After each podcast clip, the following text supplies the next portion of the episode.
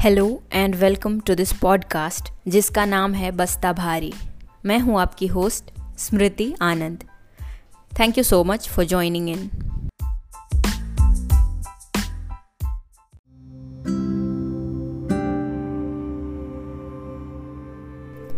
देख ज़िंदा से परे, रंगे चमन जोशे बहार।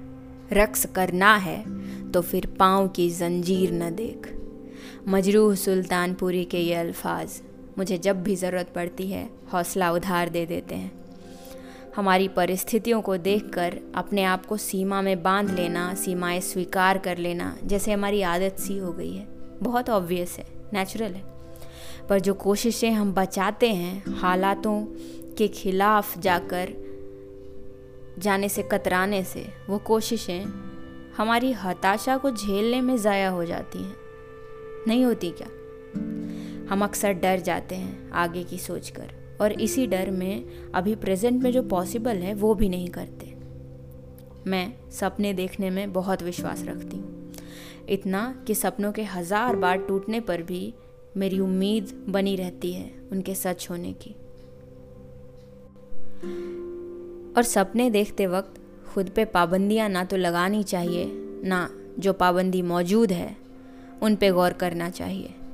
हाँ इसमें हिम्मत बहुत चाहिए होती है। सबसे ज़्यादा हार को फेस करने की हिम्मत। पर वो हार भी हमारी अपनी चुनी होती है। हमें प्यारी लगती है एक समय के बाद। आपको याद है, जब आप छोटे थे तो कोई आपको चौक पकड़ना सिखाता होगा या सिखाती होगी। आपकी स्लेट पर अक्षर लिखे होते होंगे।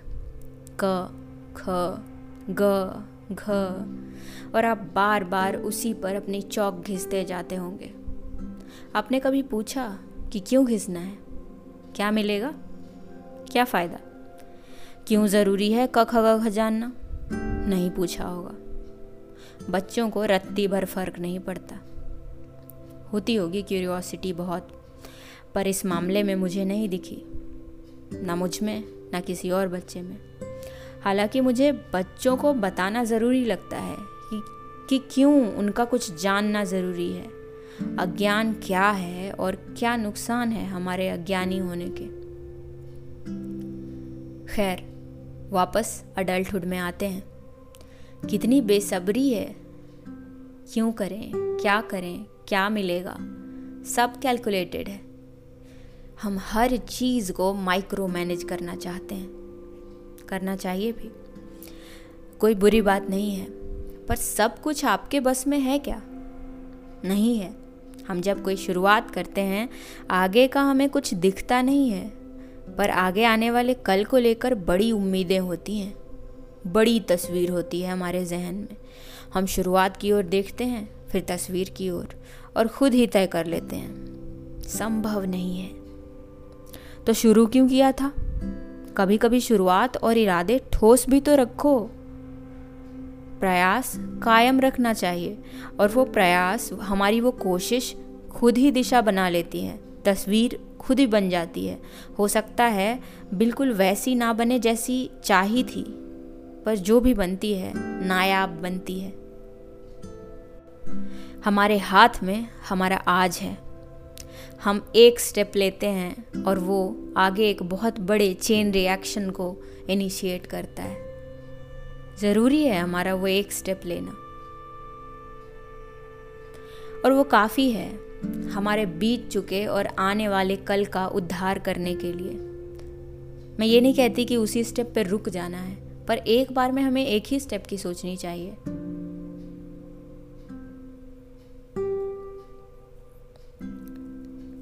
बशर्ते हमारी वफादारी आज से हो। ये तय है कि हमारा कल सुधर, सुधरेगा। सपने भविष्य के देखे जाते हैं, सीख पास्ट से ली जाती है, और प्यार प्यार आज से निभाया जाता है। मुझे खुद नहीं पता कि मैं कितनी दूर जाऊँगी, पर इतना पता है कि मरते वक्त ना चलने का मलाल नहीं होगा। खुद को ठोकरें दीजिए, सीख दीजिए, दर्द दीजिए, सब करिए। बस मलाल मत दीजिए। सबको खुश रहना है। सब आशीर्वाद भी देते हैं और यही कहते हैं, खुश रहो। मेरी दुआ है कि आप, मैं, हम सब ऐसी लाइफ जिए कि हमारे एग्जिस्टेंस का पर्पस सर्व हो। खुशी अल्टीमेट गोल नहीं है दोस्तों। सुकून है, शांति है और जब हम अपने सपने कुचल देते हैं, दुनिया के हिसाब से बेड़ियों को तरजीह देकर तो बेचैनी मिलती है। बेचैनी और सुकून एक साथ नहीं रहते। खुशी अल्टीमेट गोल नहीं है। अवेयरनेस अल्टीमेट गोल है। ज्ञान अल्टीमेट गोल है। जब हमारा पर्पस हमारे एग्जिस्टेंस से बड़ा हो जाए हमारे लिए और उसे पूरा करने के लिए हम किसी भी कसौटी से गुज़रने को तैयार हों और झेल लें आराम से इस अवेयरनेस में स्थिर रहकर कि जो होगा अच्छे के लिए होगा। और मुझे पता है कि एंड में सब सही होना है अनलेस एंड अनटिल मैं अपना कर्म करती रहूँगी या करता रहूँगा। तो उस एग्जिस्टेंस से ज़्यादा सार्थक कोई एग्जिस्टेंस नहीं है, मेरे हिसाब से। और कर्म क्या है, इस पर कभी और चर्चा करेंगे। मैं आपको बताने वाली कोई नहीं होती।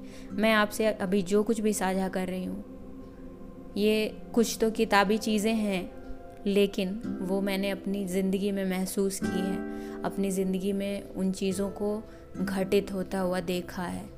और उन चीज़ों को एक सच्चाई की तरह जिया है, इसलिए मैं आपसे साझा कर रही हूँ। मैं कभी भी बस बोलने के लिए नहीं बोलूँगी।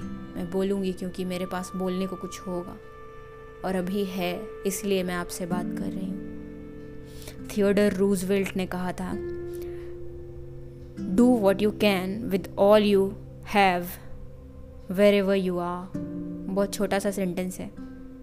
लेकिन जब भी आप मजबूर फील करें, जब भी आपको आगे अंधेरा दिखाई दे प्लीज़ अगर उस वक्त आपके लिए बस सोना संभव हो, मान लो, छोटी सी चीज़ है कि आपके लिए बस ये पॉसिबल हो कि आप नींद ले सकते हैं अच्छी सी तो बस वो ले लो। कभी कभी ज़िंदा रहना ही काफ़ी होता है, मैं समझती हूँ। और कभी कभी वो हाइबरनेशन मोड में जाना ज़रूरी होता है हमारे सर्वाइवल के लिए। तो जब लड़ना संभव ना होना तब सर्वाइवल के लिए जीना चाहिए। तब बस इतना इंश्योर करिए कि आप सर्वाइव कर जाएँ। आगे आप लड़ लोगे।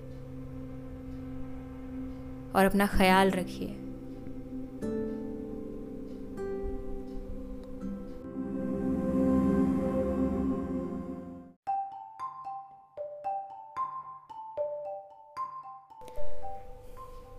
सो so, दोस्तों that's all from my side for today. This was episode 3rd named Kakahra from the podcast Basta Bhari.